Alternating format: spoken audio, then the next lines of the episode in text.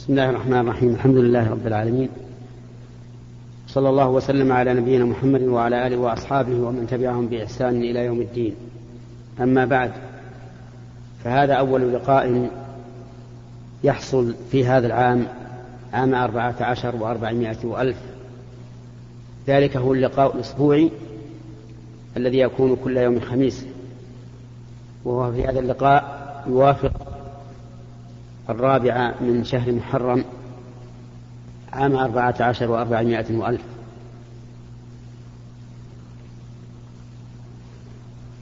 والنصيحة التي ينبغي للإنسان أن ينصح نفسه بها في استقبال هذا العام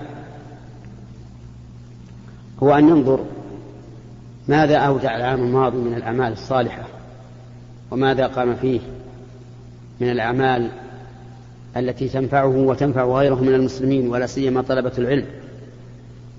فإن طالب العلم عليه واجبان واجب لنفسه وواجب لغيره. إذ أن العلم الشرعي إرث محمد صلى الله عليه وآله وسلم. وقد ثبت عنه صلى الله عليه وآله وسلم أن العلماء ورثة الأنبياء. وإذا نظرنا في حال الأنبياء وعلى رأسهم خاتمهم محمد صلى الله عليه وآله وسلم وجدنا أنهم أبلوا بلاء حسنا في عباداتهم الخاصة وفي دعوتهم الخلق إلى الحق. فقد كان النبي صلى الله عليه وسلم أتقى الناس وأخشى الناس لربه وكان يقوم في الليل حتى تتفطر قدماه وتتورم من طول القيام. فيسأل في ذلك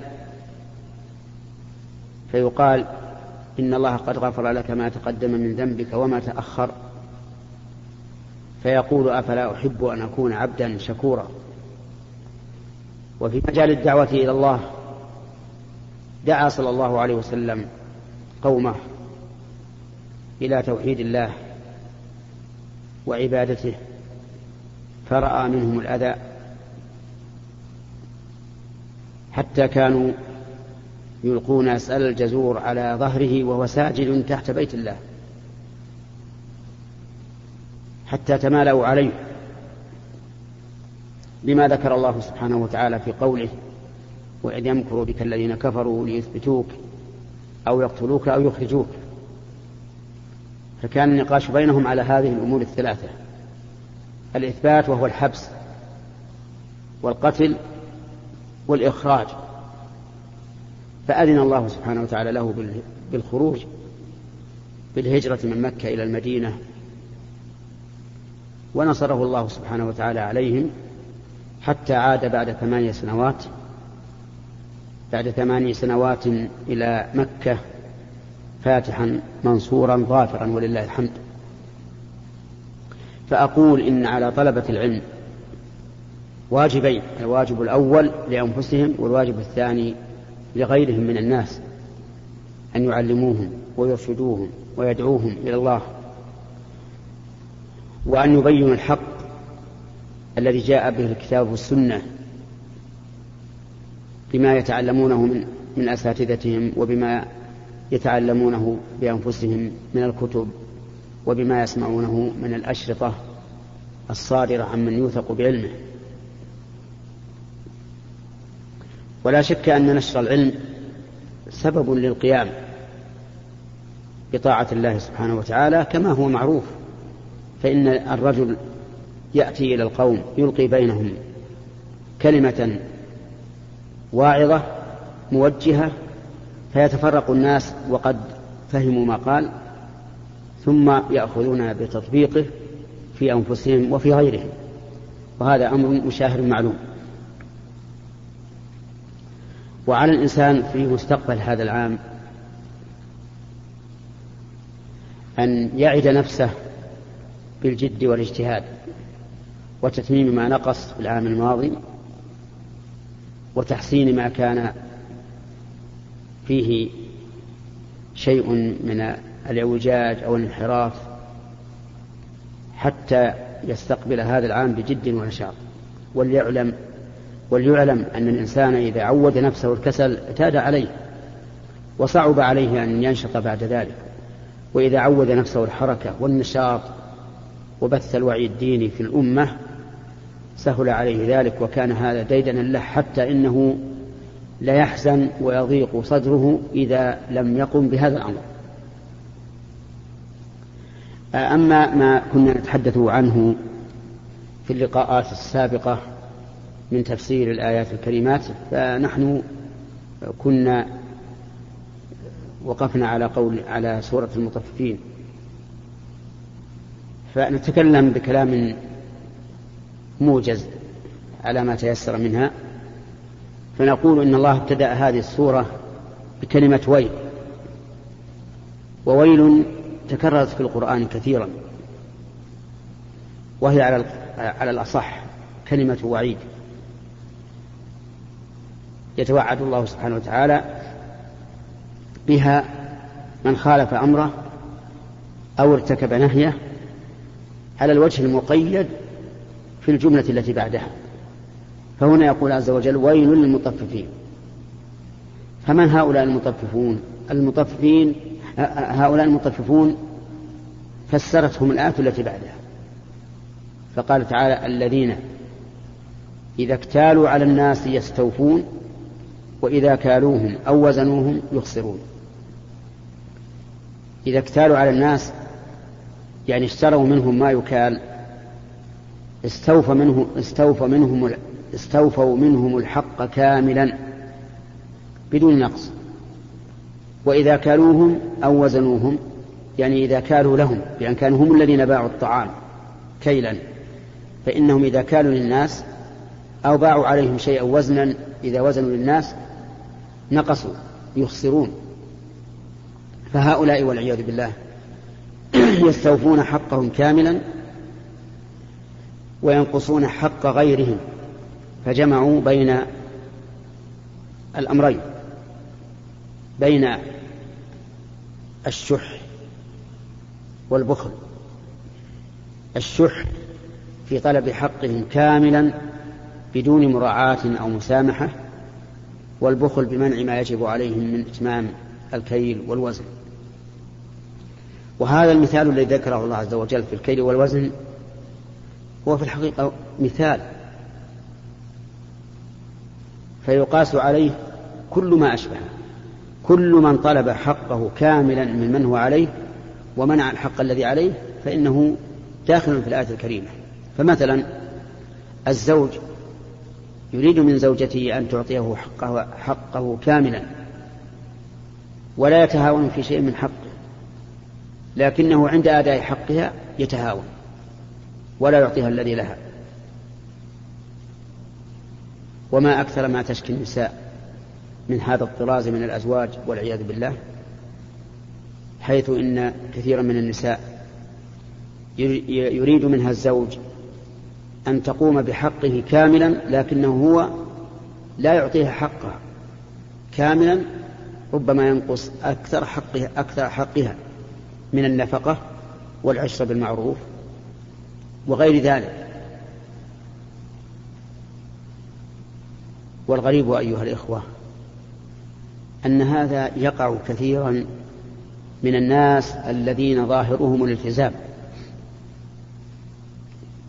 حتى إن بعض الناس تقول أنا ما اخترت قبول هذا الزوج إلا لما له من السمعة الحسنة والالتزام فإذا به ينقلب ويكون أسوأ حالا بالنسبة لزوجته من من من أهل الفسق. فلا أدري عن هؤلاء الذين ظاهرهم الالتزام. هل يظنون أن الالتزام أن يقوم الإنسان بعبادة الله فقط ويضيع حقوق, حقوق الله؟ نعم. أن يقوم بعبادة الله فقط ويضيع حقوق الناس؟ إن ظلم الناس أشد من ظلم الإنسان نفسه في حق الله. لأن ظلم الإنسان نفسه في حق الله تحت المشيئة. إذا كان دون الشرك إن شاء الله غفر له وإن شاء عاقبه عليه. لكن حق الآدميين ليس داخلا تحت المشيئة لا بد أن يوفى. ولهذا قال النبي عليه الصلاة والسلام من تعدون المفلس فيكم؟ قالوا من لا درهم عنده ولا دينار؟ أو قالوا ولا متاع. قال لا. المفلس من يأتي يوم القيامة بحسنات أمثال الجبال كثيرة. فيأتي وقد ظلم هذا وشتم هذا وضرب هذا وأخذ مال هذا فيأخذ هذا من حسناته وهذا من حسناته وهذا من حسناته وهذا من حسناته فإن بقي من حسناته شيء وإلا أخذ من سيئاتهم فطرح عليه ثم طرح في النار. فنصيحتي لهؤلاء الأخوة الذين يفرطون في حق أزواجهم سواء كانوا من الملتزمين أو من غيرهم أن يتقوا الله عز وجل. فإن النبي صلى الله عليه وسلم أوصى بذلك في أكبر مجمع شهده العالم الإسلامي في حياة الرسول عليه الصلاة والسلام في يوم عرفة في حجة الوداع قال اتقوا الله في النساء. اتقوا الله في النساء فإنكم أخذتموهن بأمان الله واستحللتم فروجهن بكلمة الله. فأمرنا أن نتقي الله تعالى في النساء. وقال اتقوا الله في النساء فإنهن عوان عندكم أي بمنزلة الأسرى. لأن الأسير إن شاء فكه الذي أسره وإن شاء أبقاه. المرأة عند زوجها كذلك إن شاء طلقها وإن شاء أبقاه.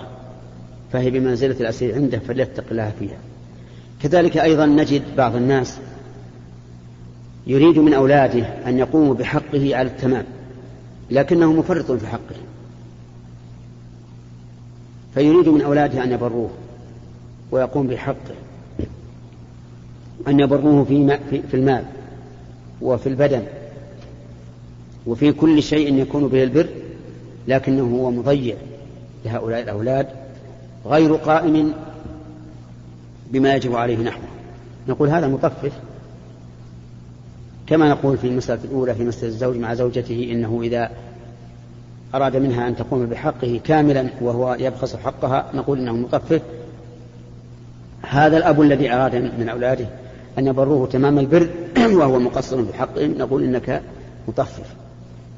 ونقول له ونقول له تذكر قول الله تعالى ويل للمطففين الذين إذا اكتالوا على الناس يستوفون وإذا كالوهم أو وزنوهم يخسرون. ثم قال تعالى ألا يظن أولئك أنهم مبعوثون ليوم عظيم؟ يعني ألا يتيقن هؤلاء ويعلم علم اليقين لأن الظن هنا بمعنى اليقين.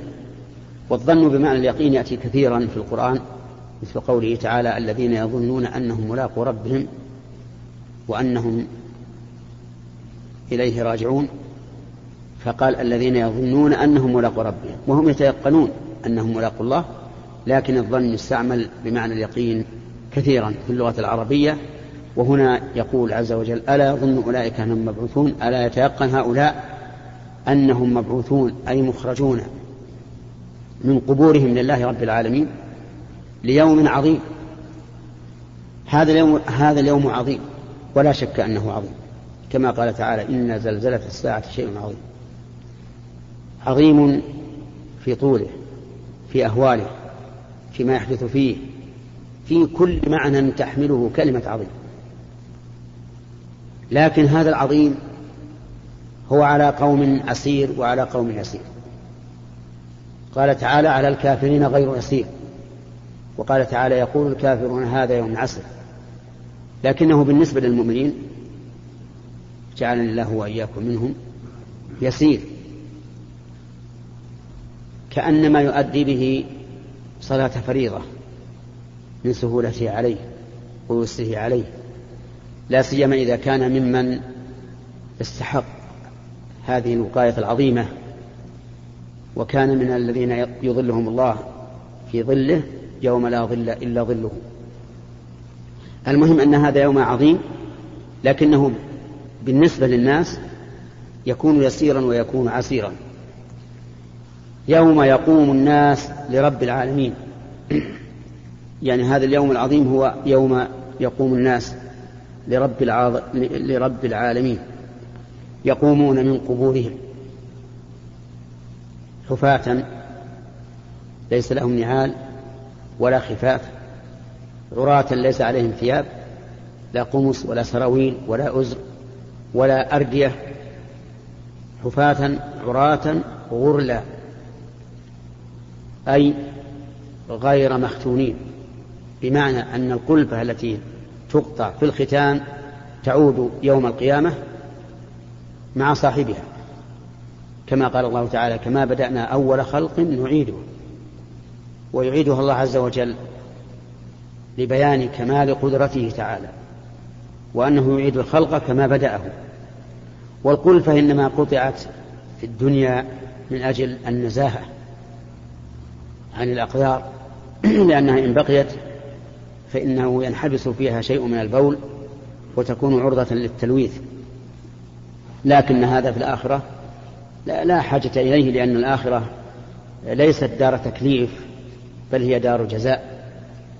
إلا أن الله سبحانه وتعالى قد يكلف فيها امتحانا كما قال تعالى يوم يكشف عن ساق ويدعون إلى السجود فلا يستطيعون خاشعة أبصارهم ترقهم ذلة وقد كانوا يدعون إلى السجود وهم سالمون. المهم أن الناس يقومون على هذا الوصف. حفاة عراة غرلا وفي بعض الأحاديث بهما. قال المع... قال العلماء البهم يعني الذين لا مال لا مال معهم. لا مال معهم. ففي يوم القيامة لا مال يفتي به الإنسان نفسه من العذاب. في يوم القيامة ليس هناك ابن يجزي عن أبيه شيئا ولا أب يجزي عن ابنه شيئا ولا صاحبة. ولا قبيلة. كل يقول نفسي نفسي لكل امرئ منهم يومئذ شأن يغنيه. نسأل الله تعالى أن يعيننا وإياكم على أهواله وأن ييسره علينا. قال تعالى يوم يقوم الناس لرب العالمين وهو الله جل وعلا. وفي هذا اليوم تتلاشى جميع الأملاك إلا ملك رب العالمين جل وعلا. قال الله تعالى يوم هم بارزون لا يخفى على الله منهم شيء. لمن الملك اليوم؟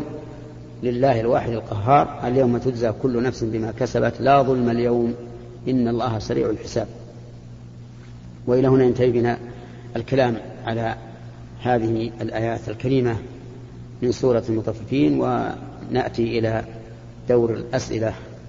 ولكل إنسان سؤال واحد حتى ينتهي المجلس ثم يعاد عليه مرة ثانية. نعم. بسم الله الرحمن الرحيم. السلام عليكم ورحمة الله وبركاته. السلام ورحمة الله وبركاته. عفى الله عنك. حاج تعجل. ثم تبين له أن رميه في اليوم الثاني عشر خطأ.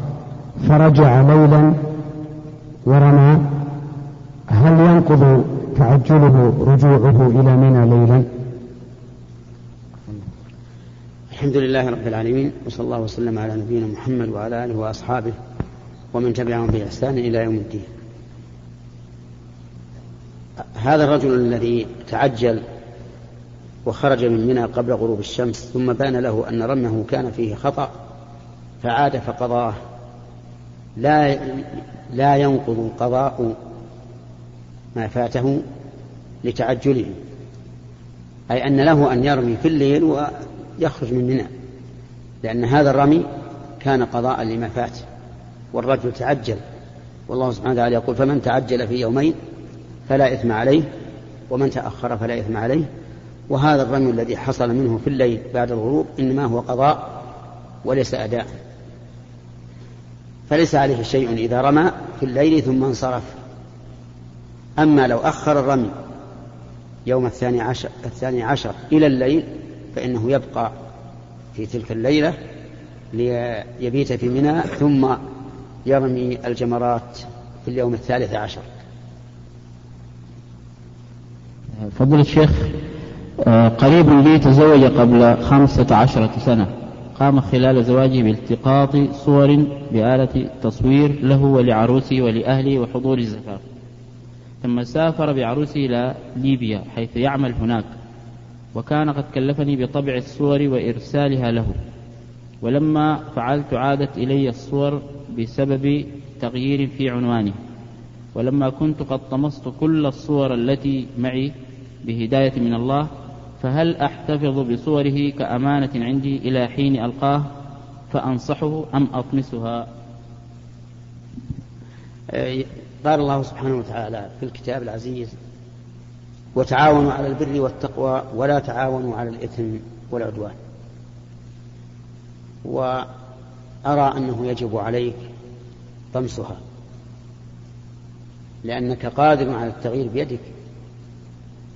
وتقول له إن الصور الأولى قد ضاعت أليس كذلك؟ الأولى تقول أنها ضاعت. طيب.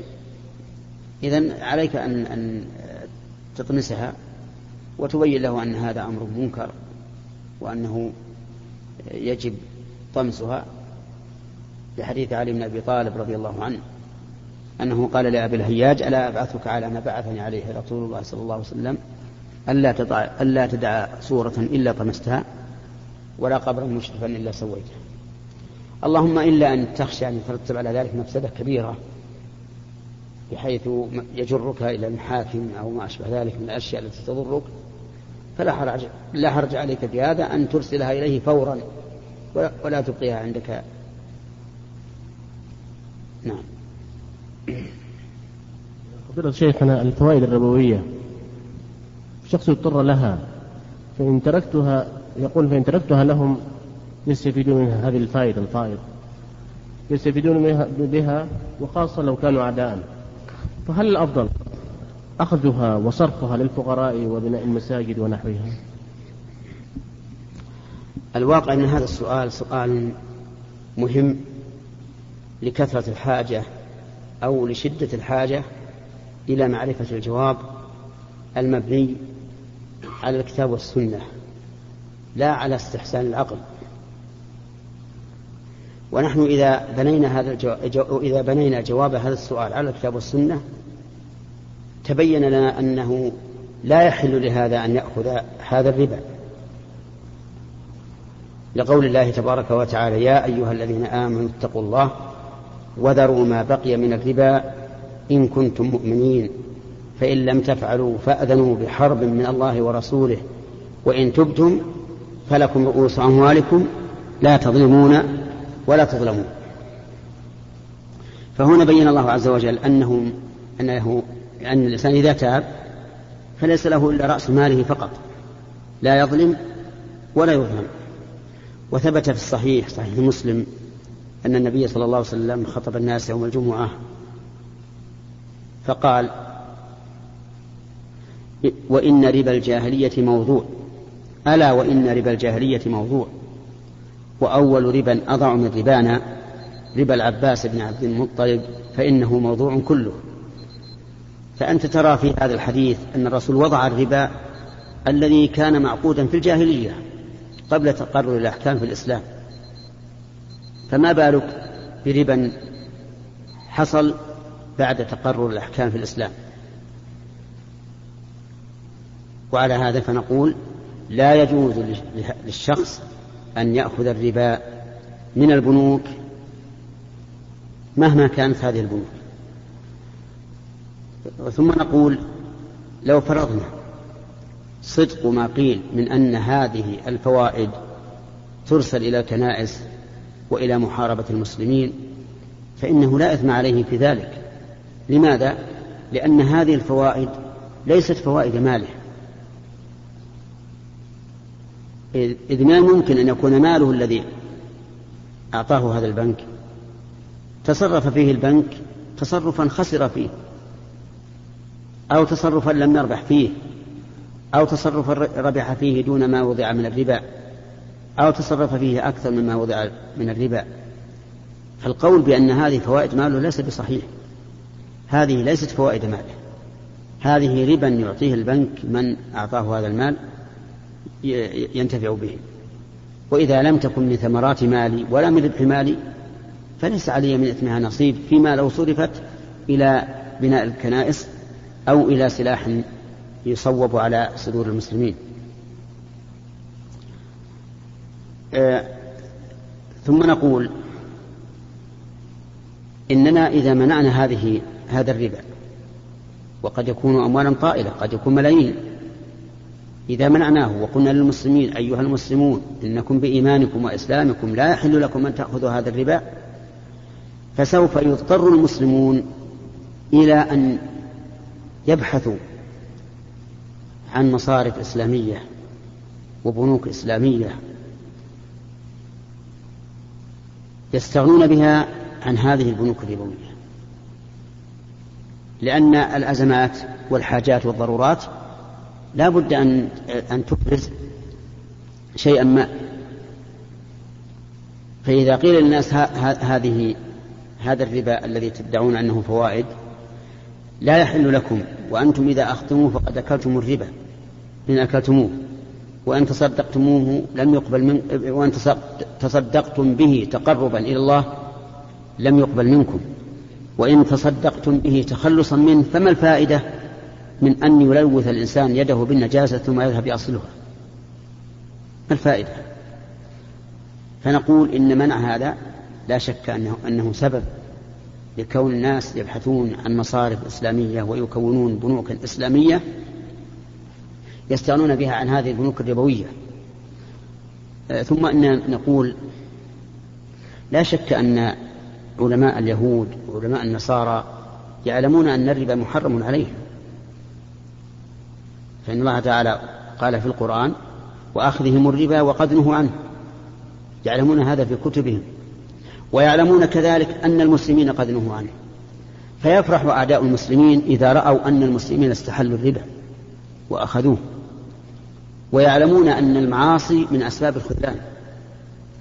فيرون أن أخذ المسلمين لهذه الأموال الربوية يرون أنه سهام صوبها المسلمون على صدورهم لأن المعاصي سبب للخذلان ولا يخفى علينا جميعا أن ما وقع لرسول الله صلى الله عليه وسلم وأصحابه وهم والله أعظم جند على وجه الأرض منذ, خلق آدم بقيادة أعظم قائد من بني آدم حصلت عليهم الهزيمة لمعصية واحدة.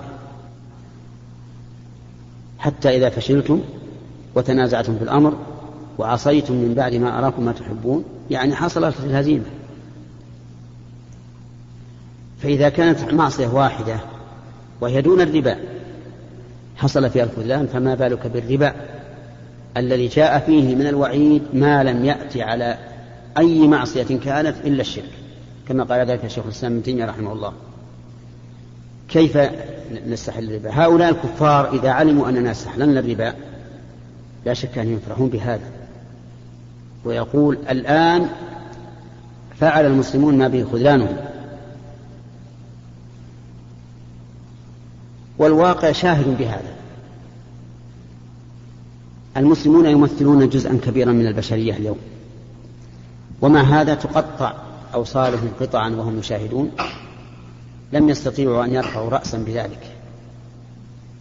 فهذه البوسنة والهرسك جمهورية إسلامية مستقلة معترف بها دوليا تمزق تقتل أبناؤها وتنتهك أعراض نسائها وتوتم أولاد أطفالها والمسلمون لم يحركوا شيئا.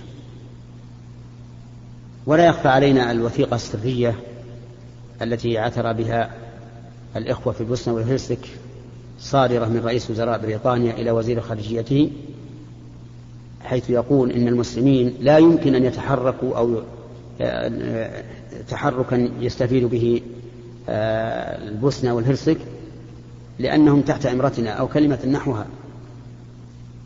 ويقول إننا سنمانع بشدة أن تقوم جمهورية إسلامية في أوروبا. ونمانع بشدة أن نعطي المسلمين سلاحا يدافعون به عن أنفسهم. وهذا تحدي للشعور الإسلامي لماذا؟ لأن المسلمين مع الأسف عندهم من فضلك اقلب الشريط فلهذا نقول